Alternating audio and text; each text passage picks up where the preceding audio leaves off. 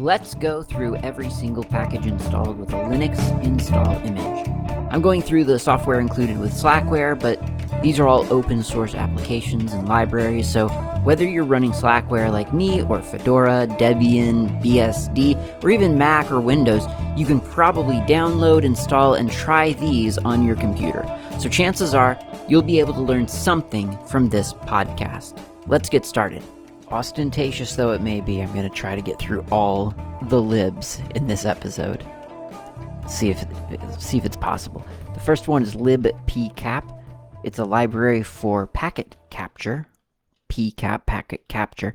It's used in something like uh, T C P dump, where you're getting a signal and you're um, decoding it, or rather you're reading it, really.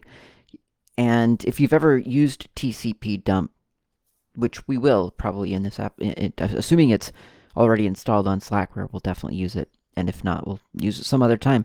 But if you've ever used it, then it's it's a little bit like hex dump, which we have talked about on this podcast. You just get the raw data. Now you can get the raw data a little bit uh, decoded for you over in the right-hand column, but it is it's just capturing the data, the the data that maybe you had no other logical destination for, but you can capture it because it's there. And so you can read it into into a, a text file. So that's libpcap makes that possible. Libplist is a library to read um, the Apple binary uh, property list. It's it's a plist is, is what it's called on Apple. If you've ever had to deal with it, you'll probably hate it. I do.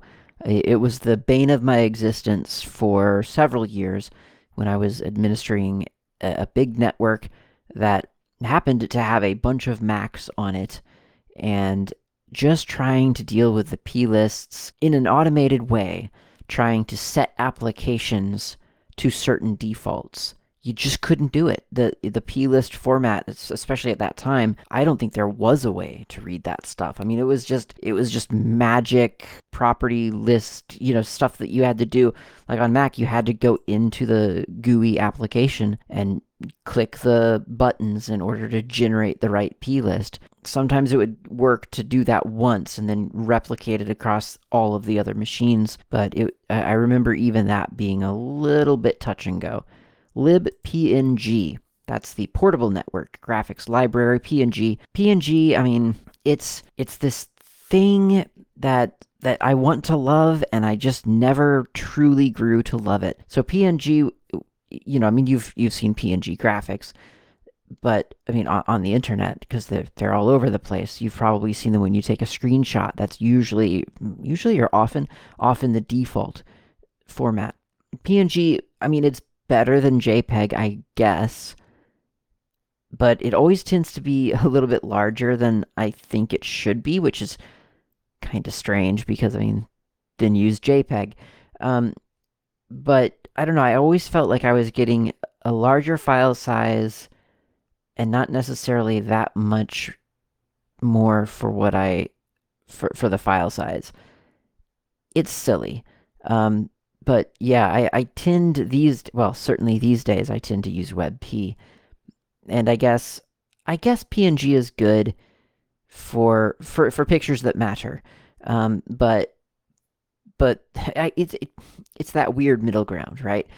If if the picture doesn't matter, you're using JPEG. And also, if the picture doesn't matter, why are you why you have the picture?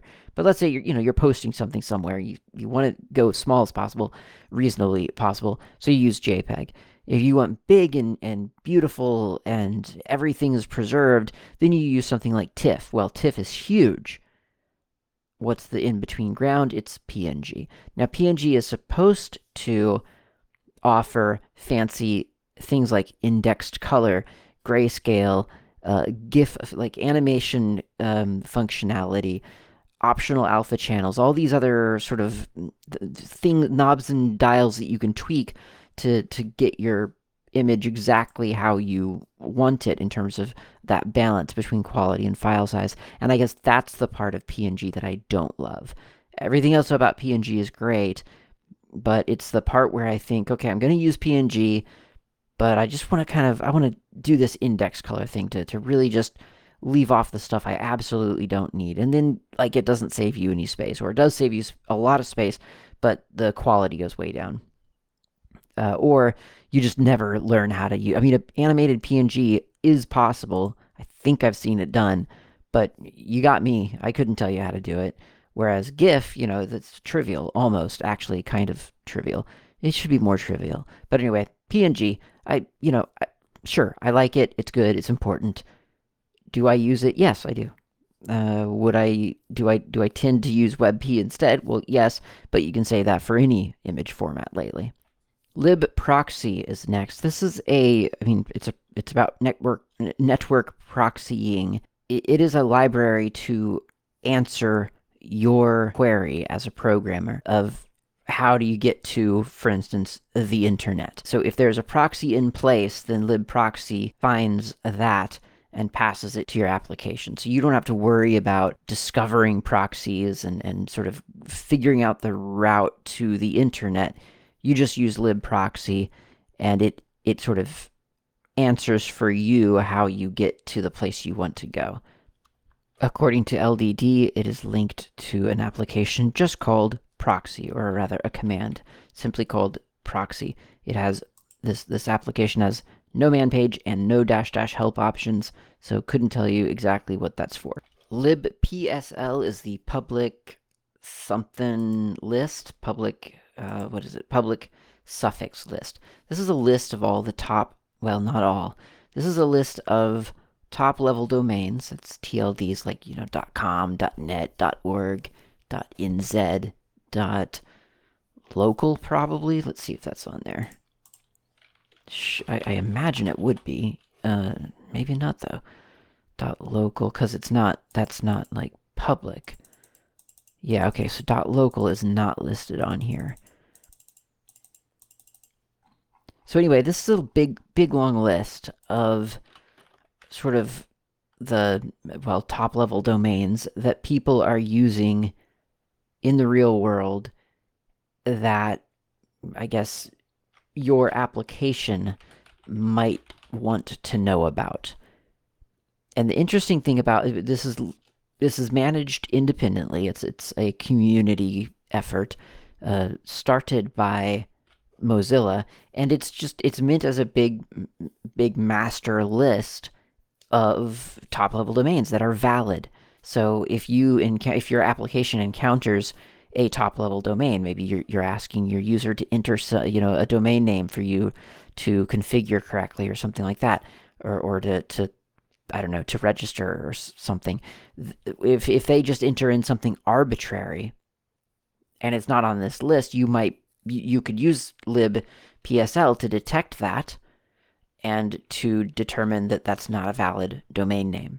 For instance, if you are helping a user, if your application does something on the internet, on the public internet, and you're asking for a domain name and someone types in example.local, it's not, .local is not on this list. So you would know that that's not a valid domain name for the purpose of your application.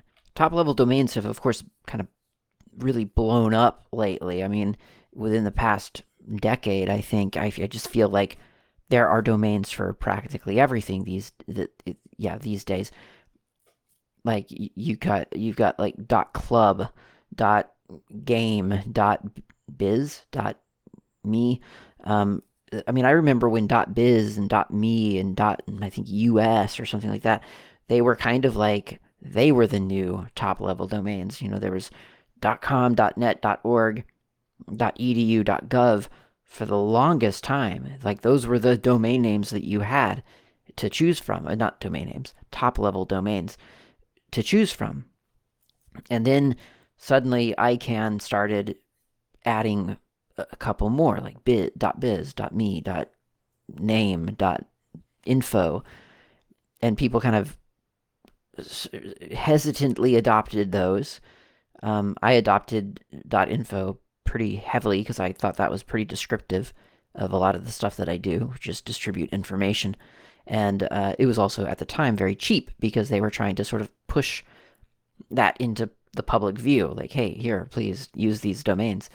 And and that was kind of a weird time. And then they decided, well, that worked so tepidly, let's just open up practically every word. And so now you've got things like .business, .education, .events, .financial, .network, .place, .technology. That's from Mike Philiter. Lifetime .hosting. Uh, .hosting is another thing. Um, yeah, so there's a lot to choose from now. Oh, .dev, remember that? That's a good one. .xyz. I use Mastodon X Y Z, so that's familiar to me. .app, um, .services, .site.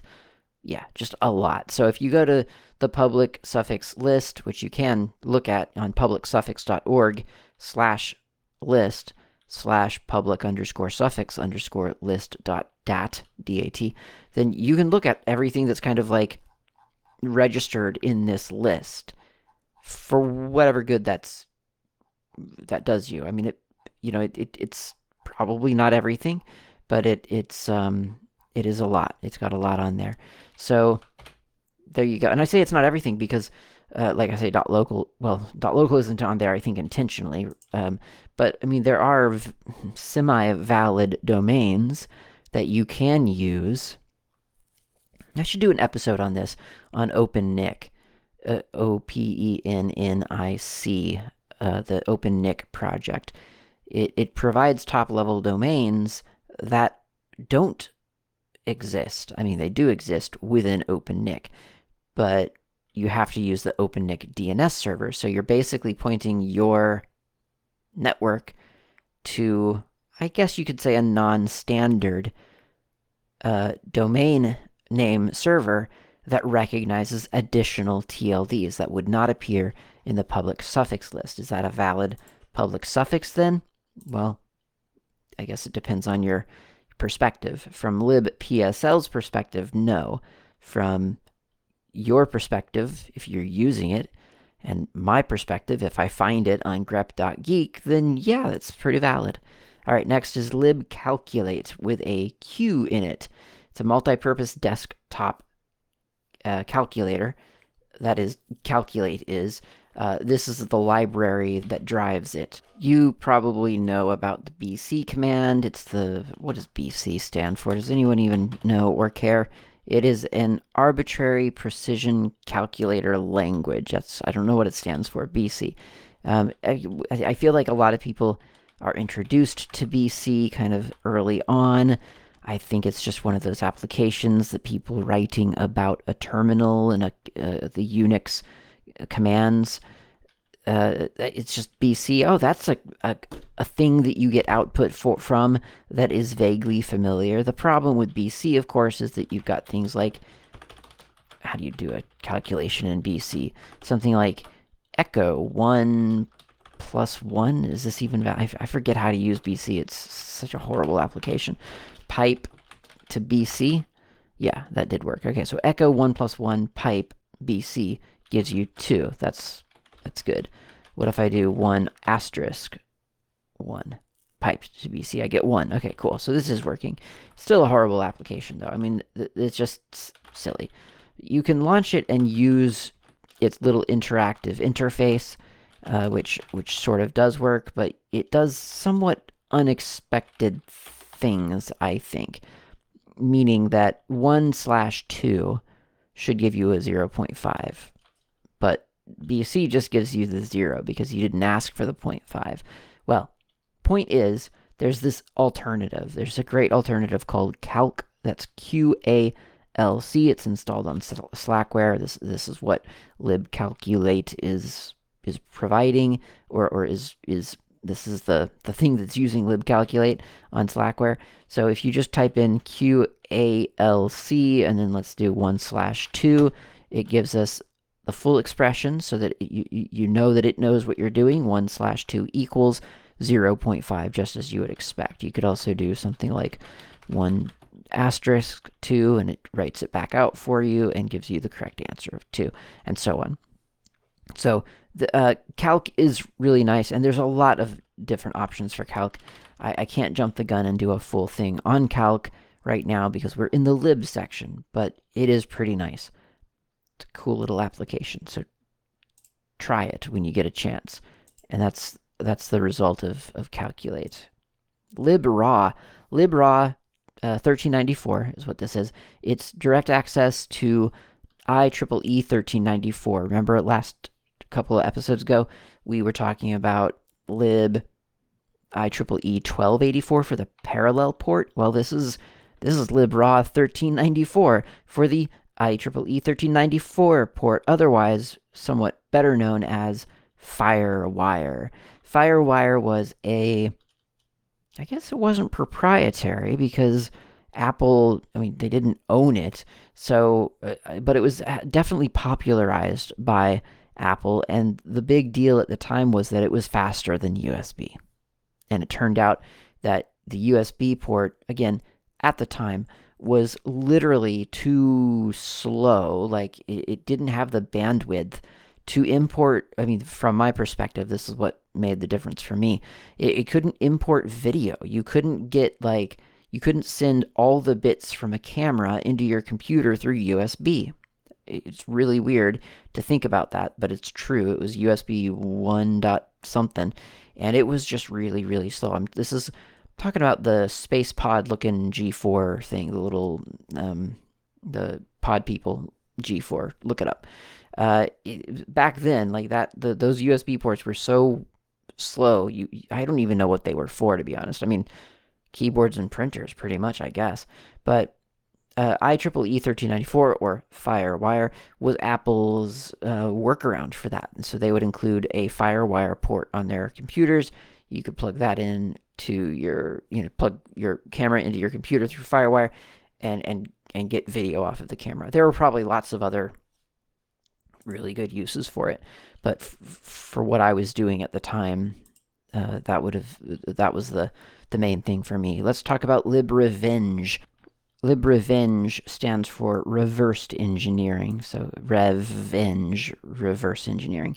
And this is a library to decode stuff that people didn't necessarily provide the answer on how to decode. So you had things like text text documents like R T F or something like that, um, vector graphics, spreadsheets like Excel spreadsheets, presentations like PowerPoint presentations, and so on. All of these formats that for a very long time the companies that were making them just decided, not going to tell you how to read those outside of our application. That, believe it or not, was a tactic of companies back before, like, the twenty, I don't know, the twenty fifteens, twenty seventeen, twenty eighteen, pretty recent from my point of view at the time of recording. Um, and I mean, I'm sure it, it still happens. I mean, you, you could, you can look at, um, at lots of companies that don't don't publish, like the three D companies, Ldraw, no Zdraw, Ldraw is Ldraw, Zdraw, Ldraw is the Lego, Zdraw is the the the, the three D one. Um, you know, they they don't publish necessarily all the formats that they save into, and so people have to figure out how to read that data and how to convert it into something possibly more useful. So pretty annoying, pretty stupid. Um, it's one of those things where, I mean, I used to bang on about this a lot more, I feel, but uh, I mean, open standards is really, really important. Like, if you're inputting data into a computer, then you, I think, as the user, have the right to to to to know how that data is being stored. And I can't believe that's sort of a thing that we have to fight for.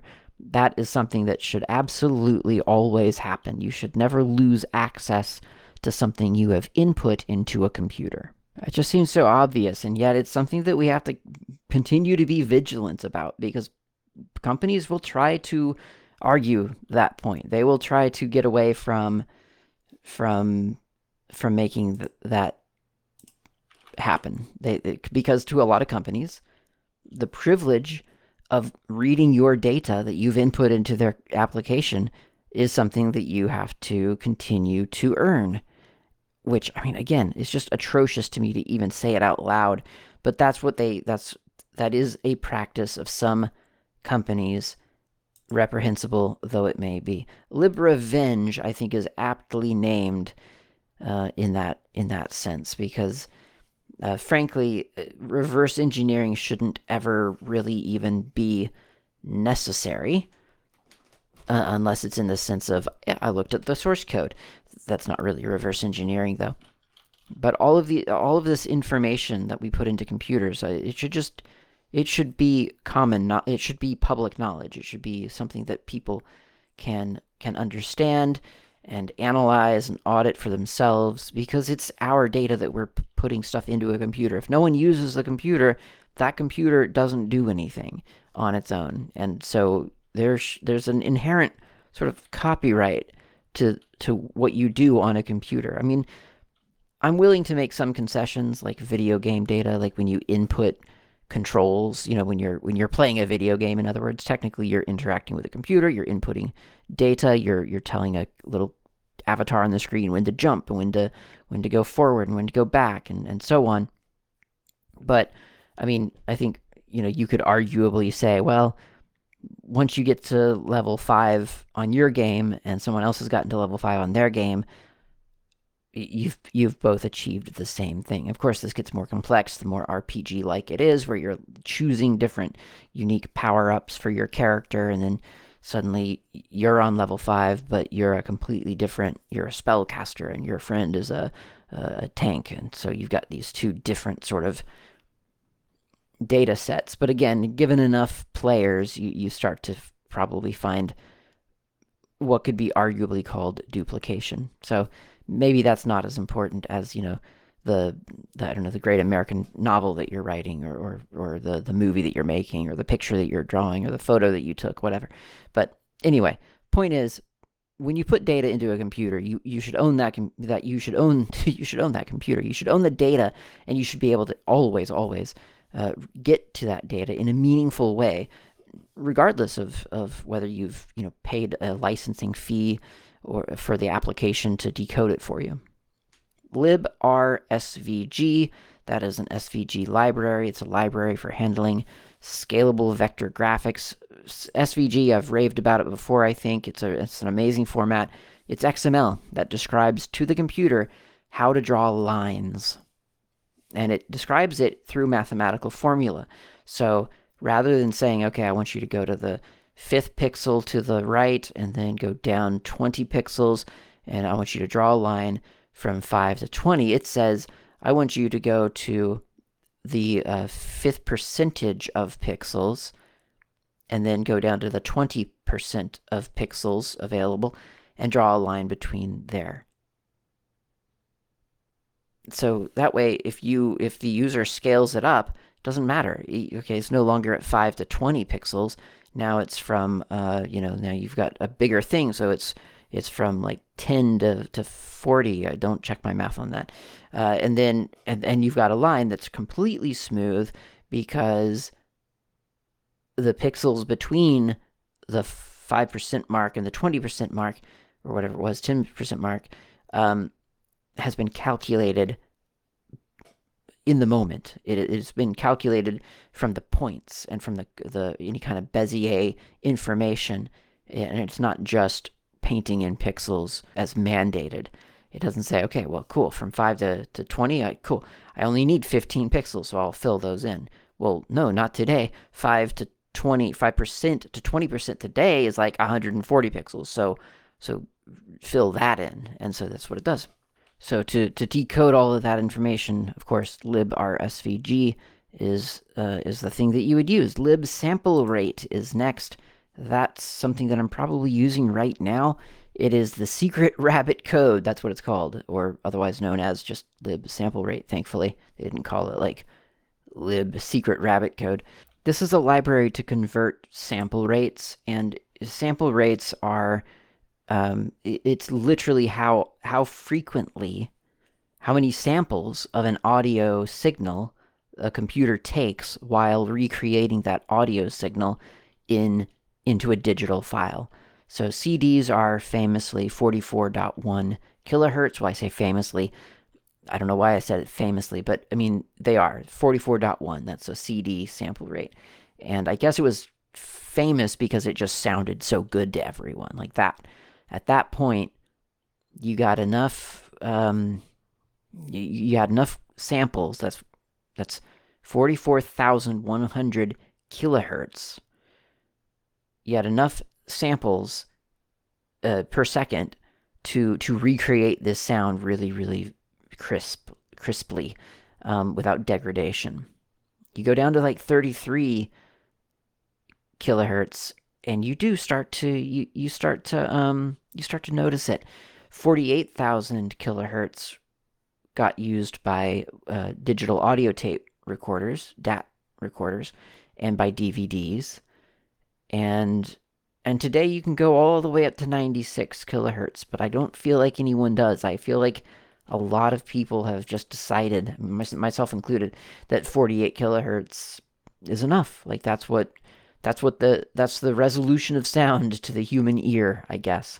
Applications like FFmpeg and Audacity and Sox, they'll they'll be using libsamplerate, if I know my compile flags correctly, or my compile options correctly.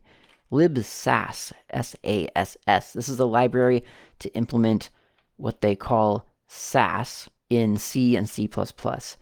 Sass is, was, is, I'm not sure, popular among uh, web designers who, who who really need a little bit more out of C S S than what C S S delivers itself. I, I'm, I, I'm, I feel two ways about Sass. I feel like, on the one hand, it's, it, it's over, it is, it is more complex than C S S.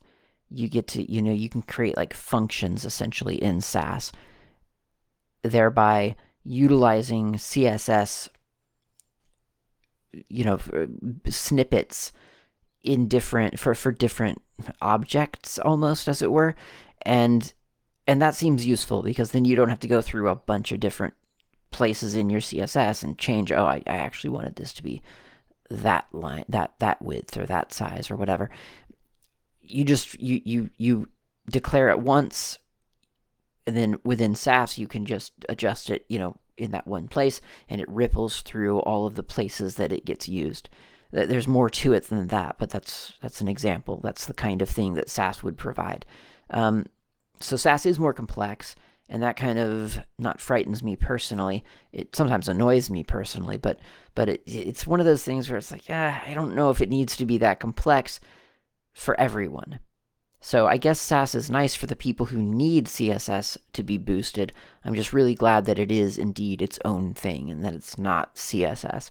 Because I think if it was C S S, I think then C S S would would stop being quite as accessible as it is now. And frankly, C S S isn't all that accessible now. A lot of it, it, it kind of it, it confuses people who who just don't don't look at the internet as as a thing that that's generated by code, you know, or or rather they do look at it that way, and that scares them. So C S S isn't necessarily amazingly accessible. I mean, a lot of people just avoid it. They just can't be bothered. They learned H T M L back in nineteen ninety-five, and that's where that's enough for them forever, for the rest of their lives. Libsass goes beyond, beyond, you know, two thousand era internet. It's like the future. So, and I don't think it's, yeah, it's not everybody's future. It is, it is definitely for people who need it. This is a library to decode all of the special markup that libsass uses, the, the, the special syntax that it uses.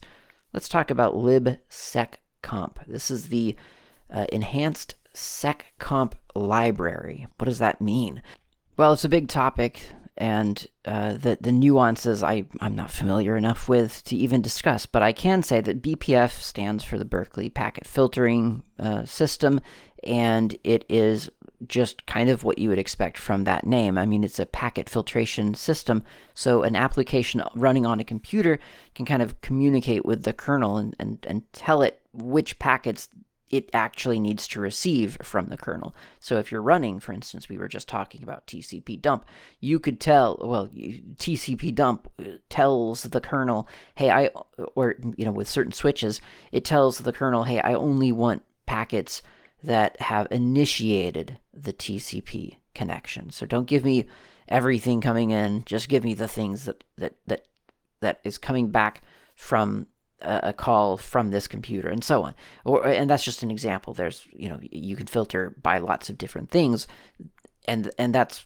partly, you know, that's what B P F does. Now there's an extended B P F as well these days, and that extends it from network traffic uh, to other places like Unix, uh, Unix sockets and things like that. So extended B P F can look at even more sources than B P F could.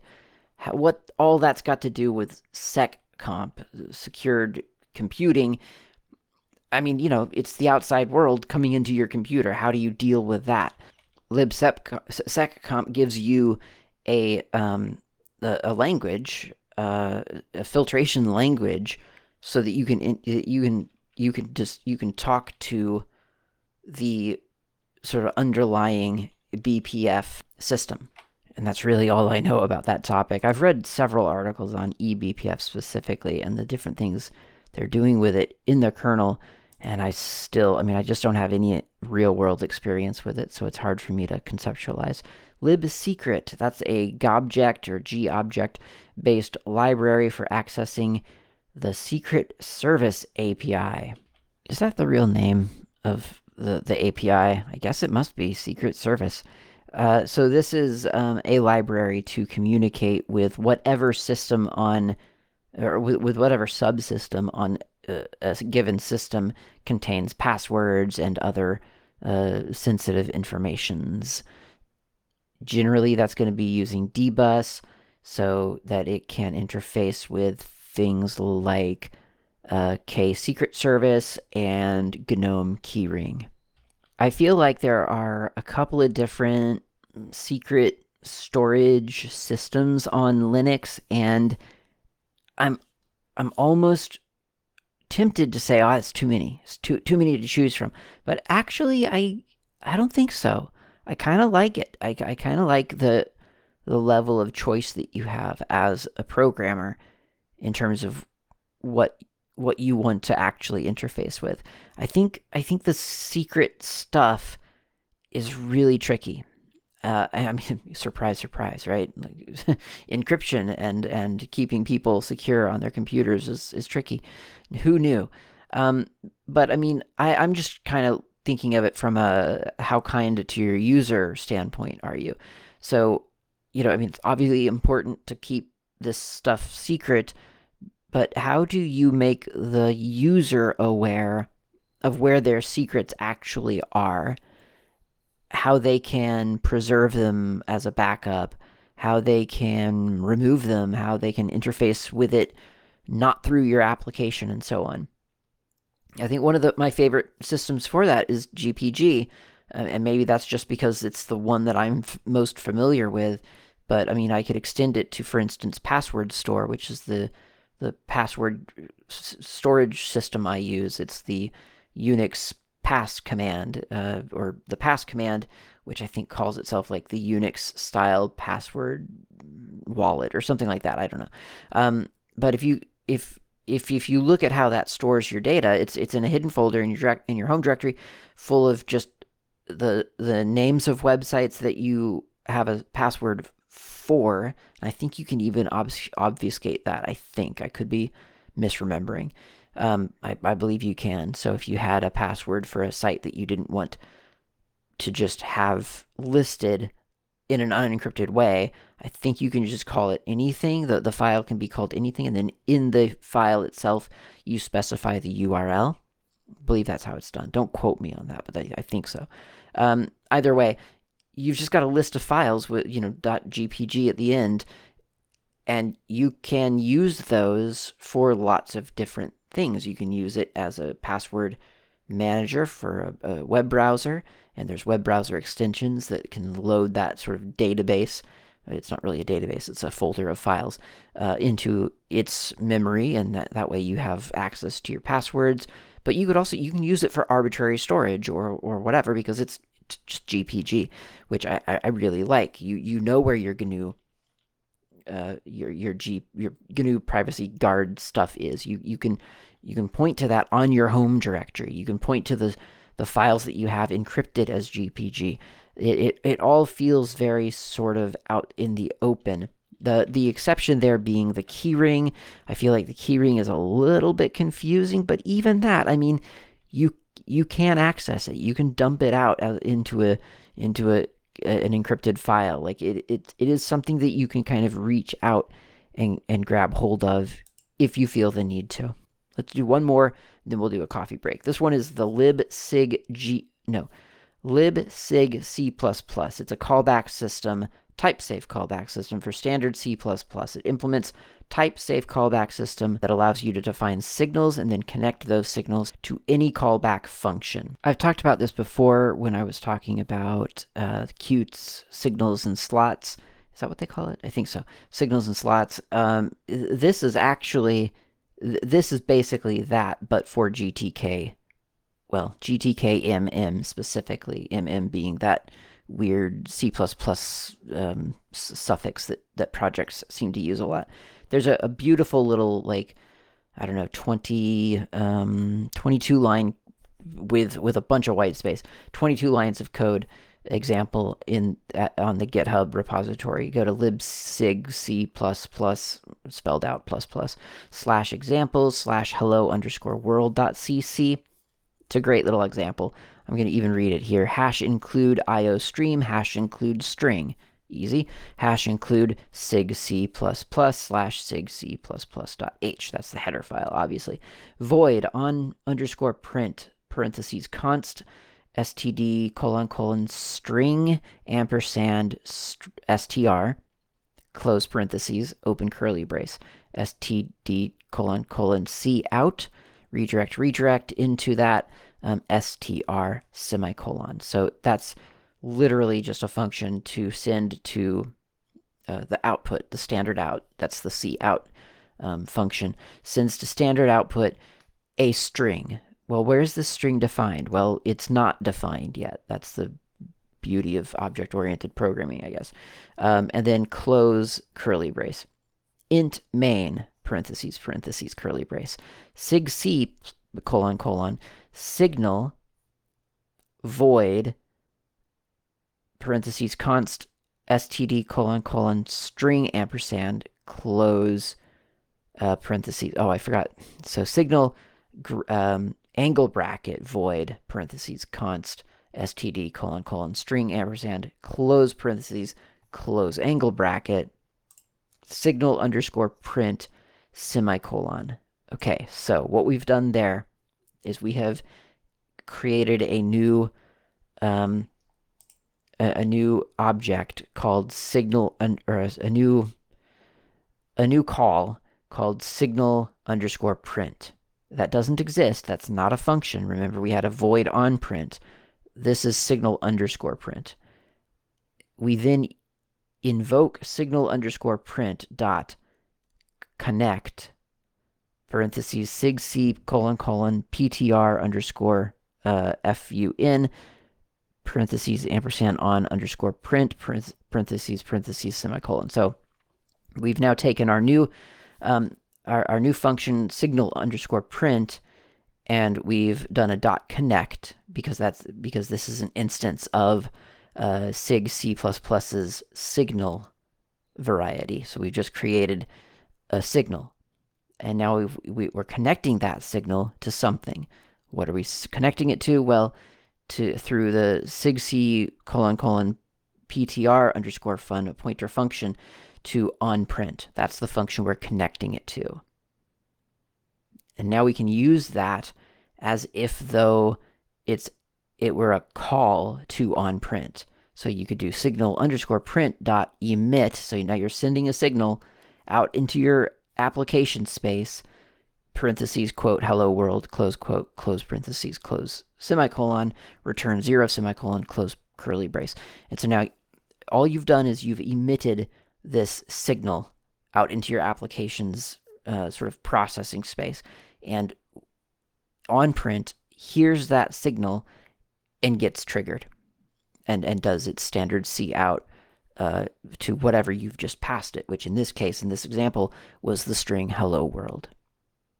How is that different than just calling onPrint? Uh, it kind of depends on the structure of your application. Sometimes Uh, certainly for a, a simple hello world, that's not all that impressive because, yeah, you could just call on print and just have it print a string. Simple. But you can't necessarily do that if someone clicks a button. you might want to be able to pick up that click, broadcast it through your application, and anything that's connected to that button then gets executed. It's a really handy system. Uh, it, it's one of the things that makes Qt such a nice little application framework to work with. And the fact that that exists for G T K M M is really, really nice. So check that out if you're ever doing G T K M M, I guess. Now it's time for coffee. Let's go get some. We'll come back and try to finish up this episode and the lib section.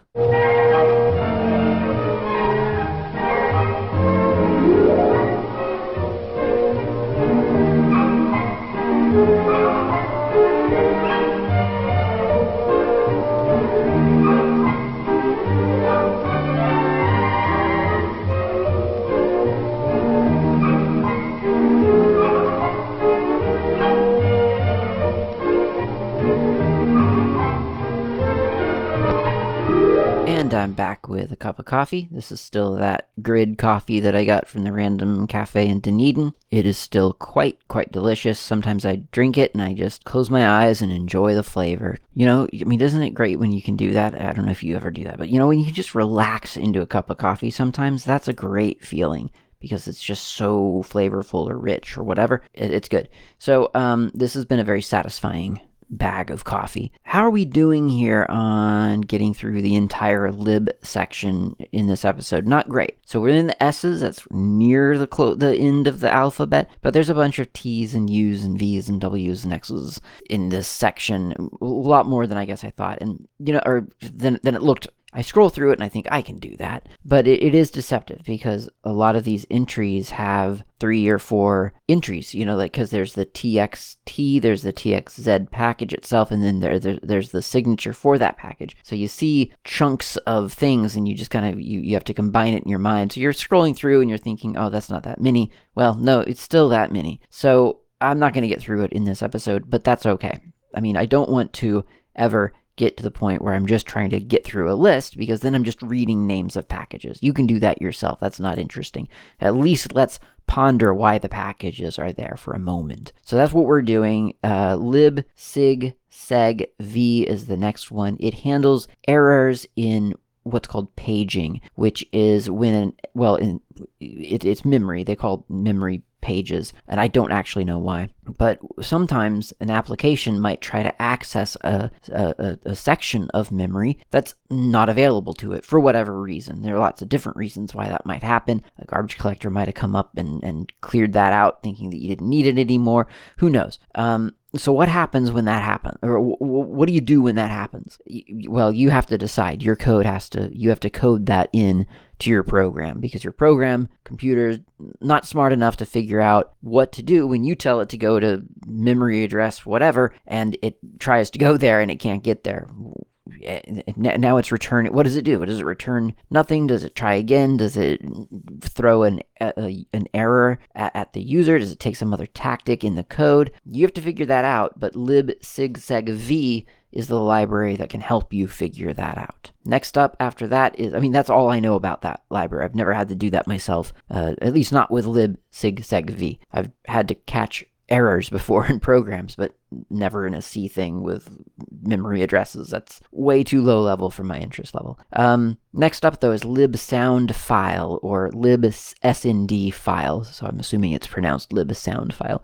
It, it, it writes, well, it reads and writes a bunch of different audio formats. So we're talking uh, WAV, A I F F, A U, um, RAW, a bunch of others that I've never even heard of, like Commodore Amiga, I F F, S V X. Don't know what that means. I mean, I know Commodore was a computer. Amiga, I guess, was also a computer. I, I, I'm assuming because they're in the same box, the same computer. I know nothing about it. I R cam S F, never heard of it. Creative V O C, never heard of it. SoundForge W sixty-four, vaguely remember hearing something about that. G N U Octave, which actually isn't a sound. I mean, G N U Octave is not, even though it's called Octave, it, it's not, it's not, it's not just a sound. You know, it, it happens apparently to produce mat four and mat five, apparently sound uh, files, but that's not exclusively what G N U Octave does. Um, portable f voice format, P V F, never heard of that one. And a bunch of others, including Apple C A F and, of course, free lossless audio codec, which is FLAC. So all of those things. And so again, you're going to find libsndfile linked to things like ffmpeg and socks and, and maybe something like lame, maybe, um, probably. I mean, any application that needs to read and write these very common audio formats. So let us now talk. And, you know, actually, backing up, I think there's an argument, and, and it's not a great argument, but there is an argument that I personally like. It's still not great. I'm not promoting this. I'm not giving this this stamp of my approval. I just happen to actually secretly like it. I think there's an argument that an application really only needs to put out, uh, um, what is it, uncompressed or, or barely compressed audio. Like, give me an exporter for FLAC, I'm happy. That's all. Don't bother coding any more than that. It's fine. I'm fine with just a FLAC exporter because you know what? I'm going to go encode that, re-encode that myself anyway. Like I say, it's not a good argument. It, it's actually not very user-friendly. It would be a lot easier for more people if there is, like, also an O G converter, Opus converter, um, M P E G four converter, whatever. But yeah, personally, from my point, from my perspective, the way I prefer to do things, I'm happy with just an exporter, libsndfile. Give me a FLAC, I'll go and make all the different other formats that I want myself. So I don't know. I would almost not mind it if if more programs sort of had that as an option, you know, essentially so that I don't have to link as much necessarily against them. Again, not a great argument, but it, it is an argument, and it's something that I actually, I, I do not mind. Um, I, I, I don't think I, I can't remember the last time I've exported, for instance, an O G or an Opus or something out of Audacity. I just don't do it. It's just not something I do. I, I export FLAC, and that is it. Okay, anyway, that was neither here nor there, I guess. Libsodium. This is a cryptographic library. You can probably guess, if you're vaguely familiar with uh, cryptography, probably guess what this provides. Libsodium. Sodium is salt. It is a library to add salt to your hashes. What that means is it's a reliable little library with a bunch of, um, I should say, it's a little library with a bunch of functions that help you reliably uh, encrypt things sort of better than than than not using libsodium. So there's a, a peculiarity that, that someone noticed uh, long ago about encoding something, and that is that if you have a secret word, like password one two three, and you encode it, then if someone else has the same word, like password one two three, and you encode it, uh, the results are the same. Now, most people looking at that result wouldn't know it, wouldn't know what it was. It just looks like an encrypted encoded entity. But if you happen to know that encoded entity, because maybe that's your encoded entity, and then you see someone else with the same encoded entity, you think they're using the same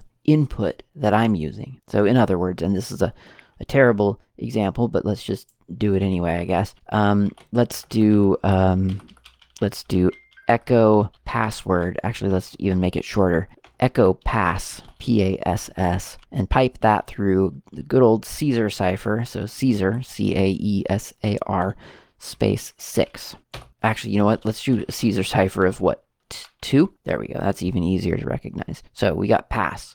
We've offset it according to the Caesar cipher by, by M N O P Q R, two letters. So we just shifted over two letters. P becomes R, A becomes A, B, C.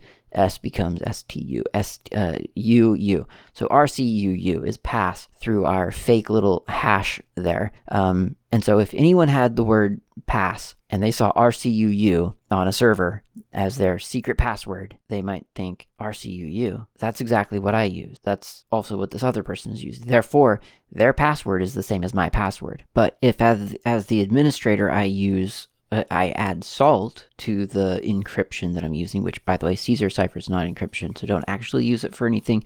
I'm just using it as a really simple example, which you're going to appreciate in a moment, because now I have to generate uh, some random characters. So if we do instead echo space pass uh, backtick T, or are we supposed to use backticks or dollar signs now? I don't know.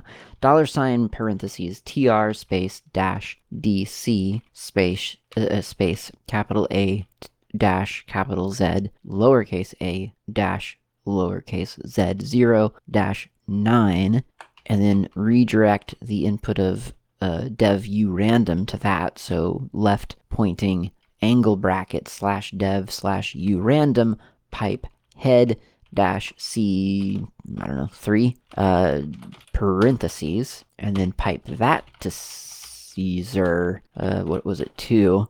Now we have R C U U five D Q, and if I do it again, R C U U, uh, R C U U P W A. So same, same password, but there are these extra characters appended at the end, and who knows what they are? Well, that's the salt. That's the thing that makes something that's the same look different. And if we actually do like something other than Caesar, like let's just do like a SHA, um, SHA one, is it SHA one sum? Yeah, SHA one sum. So for, for one of these, I've got one three one ending in four one F, and then doing that again, I've got A seven F ending in F E D.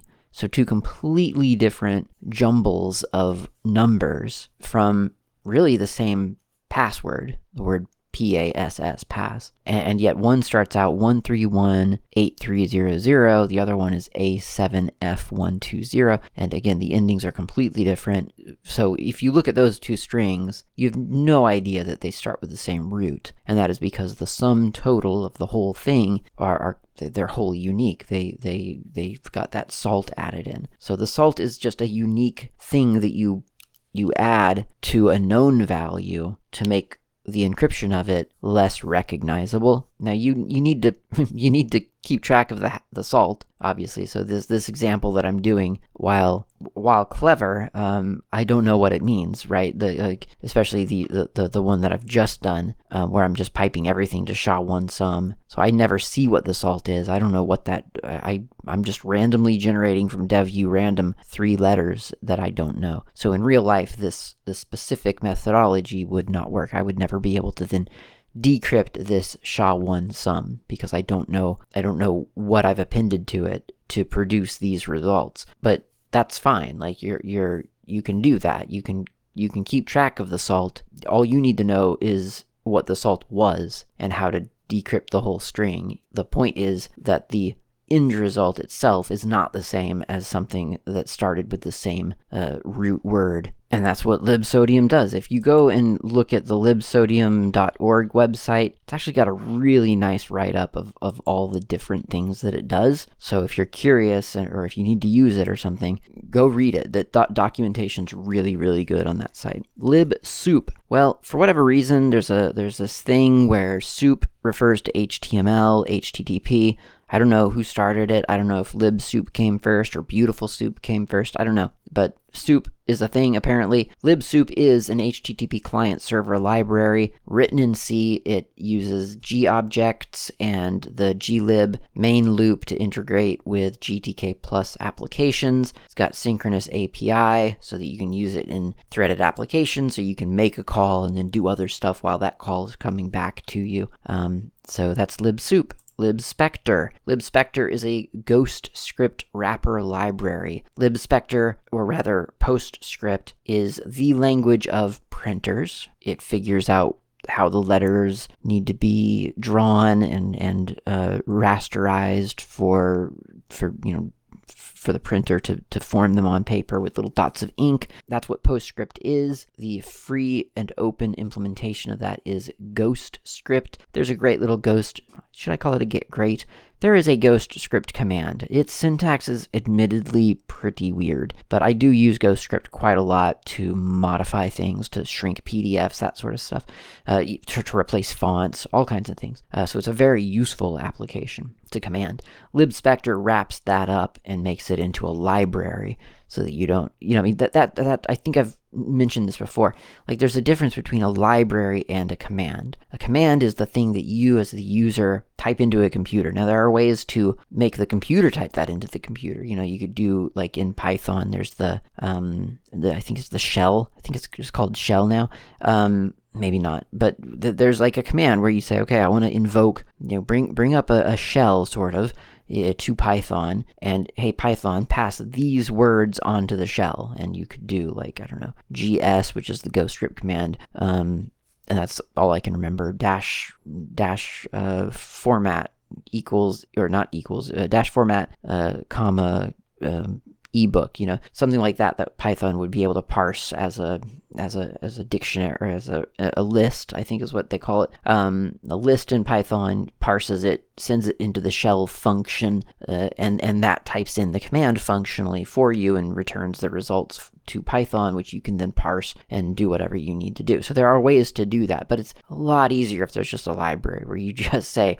you know, spectre dot, I don't know, uh, you know, ghost script function and, and do do some ghost script stuff with that, you know, through the library, so you don't have to you don't have to sit there and pretend like you're using an interactive shell in Python. You just you just use the library. You make the call. That's what libspectre can do for ghost script. Libssh, multi-platform C library implementing S S H version two and version one on the client and the server side. Libssh lets you, you know, the whole world of S S H is open to you. You're going to see this sort of thing linked in uh, applications like file managers that communicate over S S H, over um, uh, probably rsync. Well, it would have to be rsync, right? Because you, you can do think R you can use rsync over S S H. So um, yeah, this is this is it. This is S S H as a, a library, and there's a libssh and a libssh two doing the essentially the you know the work of S S H in a library. Let's talk next about libtasn one. That is an AS an A S N dot one library. That's the abstract syntax notation one. Uh, A S N dot one is an I D L, which I think we talked about, like, because there was like a lib I D L, or, or I mean, I know there was I D N, but I'm pretty sure there was I D L as well. Um, I, either way, we we've talked about this sort of thing before, and it is the um. So I D L was the interface description language, and and, and it's, if you just take it w way back, I mean, it's almost, uh, I just had the name of a similar concept and it flew out of my mind, but um, it, it's a way of describing the, the requirements or the expected form of communication, and, and that's what A S N dot one is. A S N one is handled by a lot of very big, important um, protocols like uh, L D A P, for instance, but but a bunch of stuff for like multimedia and um, and even like uh, um, mobile m mobile stuff like G S M, Global System for for mobile something or another. Uh, that that uses uh, I D L. Kerberos, not I D L, um, uh, A S N one, Kerberos, lots of different things. So, so A S N one defines basically the the format of information you want to pass from system to system, and it's just obviously really important to to come up with this stuff, because that way everyone can kind of, I mean, really, literally, everyone is speaking the same language. Now, if this didn't exist, or if you wrote something and didn't know this exists and therefore violated all of its ideas, or or maybe you know it exists, but you're belligerent and you just don't want to talk in ways that other people can understand you, I mean, there there could be converters. That there, someone would probably write a lib belligerent converter so that when you send all of your information about your system in this wacky backwards way that no one else uh, understands, then they could use lib belligerent to then like sort of reverse engineer uh, or or at least well con you know transform uh, what you have sent. But ideally, that's, you know, like the the less of that we have, the better. And it's things like A S N one that helps everyone just kind of conform to, like, okay, so, you know, and it can be as simple as, okay, you want the top-level domain first, and then the domain name, and then the su the subdomain. Great, that's the order in which I will send you the information. Or you want the subdomain first, and then the domain, and then the top-level uh, uh, T L D, whatever it's called. Uh, okay, great. I'll I'll do I'll I'll send it to you in that order. I mean, that's probably a little bit. That's probably pretty simple stuff, but, you know, I mean, it can be as simple as that kind of thing. It could, it could also be, well, here's the X M L schema you need to use so that everyone can just really quickly look at your X M L and get all, extract all the information it needs with the context that we require. So A S N one, very important. Lib A S N one, I guess, must um, have something to do with, or what is it? Lib T A S N one um, must have something to do with decoding it you know, quickly with, with C. LibTheora, that's the Theora video codec library. I have not used the Theora in ages, but Theora is a codec, and uh, it was it was a fine codec. I used to use it all the time. Um, it it's it if you want to do essentially O G, not just for audio, you want your you want your video to be O G encoded as well. So that's what you're using, Theora. Um, Theora never really took off all that much. I mean, I think, was it ever included in Firefox? I have it in the back of my head that it was, but I could be making that up. Um, I mean, it was a fine codec. Like, there was nothing wrong with LibTheora. It's just, it didn't really, it didn't gain a whole lot of sort of popularity. Um, and you know, V L C obviously could play it, so you could you can play LibTheora still. LibTheora, the library, is still maintained. It's here. You can play it. You can play Theora in lots of different um, media players on Linux. So it's it's it's a valid thing to use. It's just not as widespread as, well, certainly these days, WebM, which, I mean, you may as well just use WebM. The quality's great. The file size is small. It's an open codec. Why not? LibTIFF. LibTIFF is the tag image file format. I never knew that. TIFF. TIFF is uh, kind of super important. It's an uncompressed file format for image data. They're big files, but when it's really, really important that you're getting full, you know, all the data, then TIFF is, is one of the formats you might think about using. You might also just use OpenEXR, which that's, I haven't used TIFF in ages. I think maybe probably because OpenEXR exists. OpenEXR, I think, has been developed, I want to say by Industrial Light and Magic, but it could have been Sony. More likely it's both. I think Weta had a little bit of code in there as well. A bunch of bunch of the different sort of um, big effect houses have kind of gone in on OpenEXR. And and the advantage of OpenEXR is that it's, it's very, very flexible. You've got lots of different kinds of information you can add into your file. Uh, stereoscopic, I, I believe, was one of the big ones, but also like the color space and, and yeah, just lots of sort of extra data that you need to have preserved. Um, that's an interestingly big sort of consideration. I don't want to say it's a problem necessarily, although it is, but I mean, it's a consideration. If if you're working, uh, co collaborating with a bunch of other system uh, applications or or people using applications, you do need to make sure that all the data that you put into something gets transferred over, and that can be Uh, something just as sort of simple as, let's say, let's say one person is doing work in Photoshop for some reason, and they, I don't know, let's say they assign a color label to one of their layers, so that when you look at uh, the, the photograph or the graphic, and you look at the layers that are present, uh, there's one that's marked red. Like, in the label of that, the name, the name of the layer is red. It's trivial, but people do it all the time, and and they they use it because we're human and we like differences. They use it to highlight something. And so if you get a Photoshop file sent to you and they say, just take a, I just need your opinion on the red layer, or I just need you to fix the red layer, or do all your work on the red layer, whatever. Okay, great. Open up in GIMP or Krita. Is that red label retained? Well, actually it is, at least in GIMP. I haven't tried it in Krita recently, but in GIMP it, it comes up labeled. So you would you would be able to latch on to that. You could say, okay, that's the red label that they're talking about, or the, the, the red layer.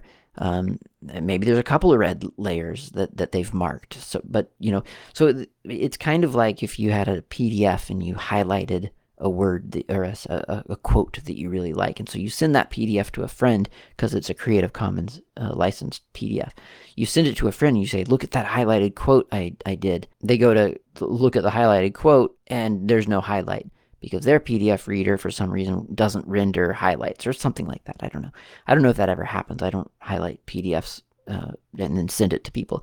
I think I've highlighted a P D F before, but um, I can't think of whether it's something that I, I don't do it often. So anyway, um, is all that data, and, and it can be m more major than that. I'm kind of using almost metadata as an example, but it can be something very, very important. Like, here's a three D model. Here's their skin. Um, I'm going to send this three D model to the lighting department. Does the skin go with the model, or does the skin just get dropped by the lighting software? That's really important. And um, I have horror stories from some of the work that I've done where the skin gets dropped, and so you get this three D model, and it's just skeleton and muscles. It's horrifying. Um, anyway, you, you need to make sure that all that stuff is kind of retained.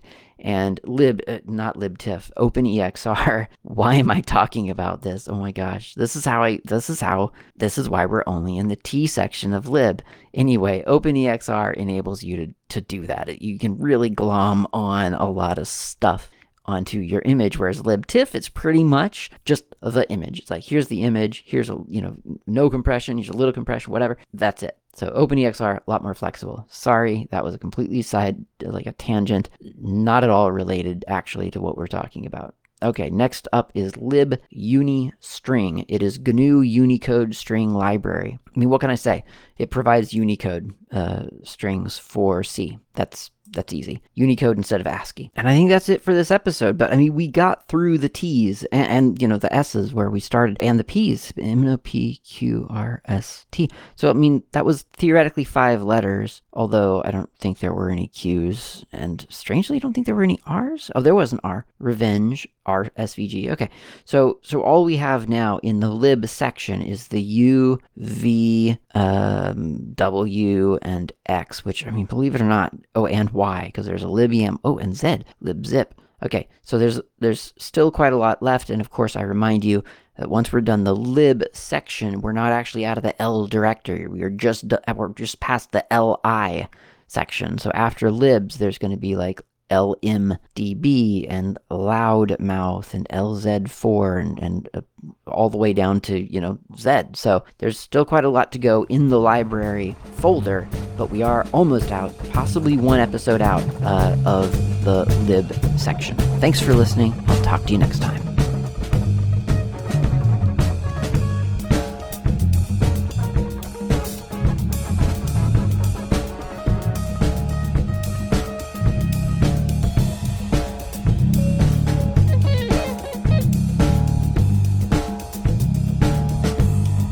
Thanks for listening. My name's Klaatu. You can reach me anytime over email with feedback or comments, tips, or just to say hi. My email address is klaatu at slackermedia.info. You can also reach me on the Mastodon network, not klaatu, at mastodon dot X Y Z.